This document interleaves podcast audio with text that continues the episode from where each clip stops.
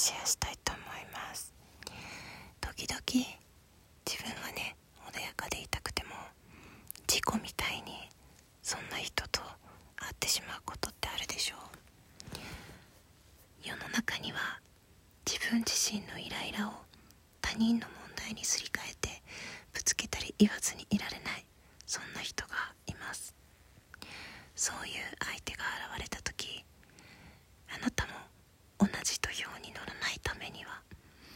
こんな風に考えてみるといいそうです。自分の不機嫌から来る不安を相手にぶつけて、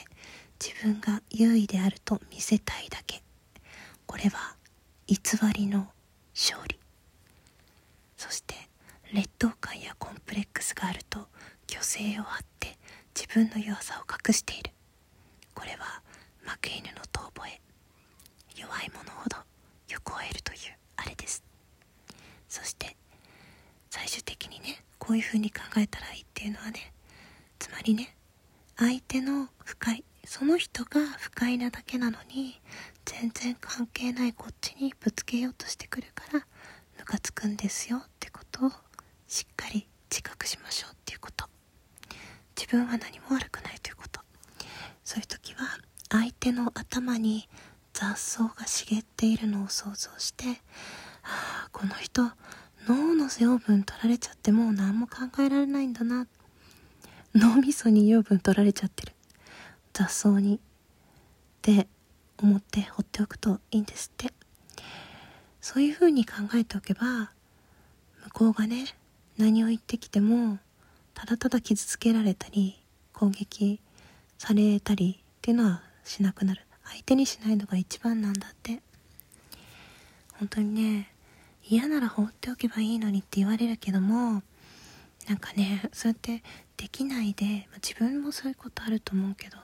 ただ相手を傷つけたりムカッとねさせようとしたりっていうふざけ半分でそういうことしてくる人いるし、自覚症状がなく自分の正義を振りかざしてただただ怒り散らしてる人いますけれども、そういうのってただただ自分の感情をコントロールできなくなってるだけなんですよ。脳内物質が過剰に出てたり足りなかったりしてるだけなので、もう全部相手の問題なんですって。考える力そのものが落ちている人なので、そういう時にはね、放っておくのが一番です。もうね、自分で物事を考えられる人はそういうことはいたしませんということで、心理学の先生がそういうふうに教えてくれています。どうかね、ネットで遊んでいる時によく心ない言葉をぶつけられてしまう、見かけてしまう。そういった時はそっと見て見ぬふりをして通り過ぎてあげてください。そうやって私も考えを切り替えながら明るく楽しく日々を過ごしています。皆さんもぜひ楽しい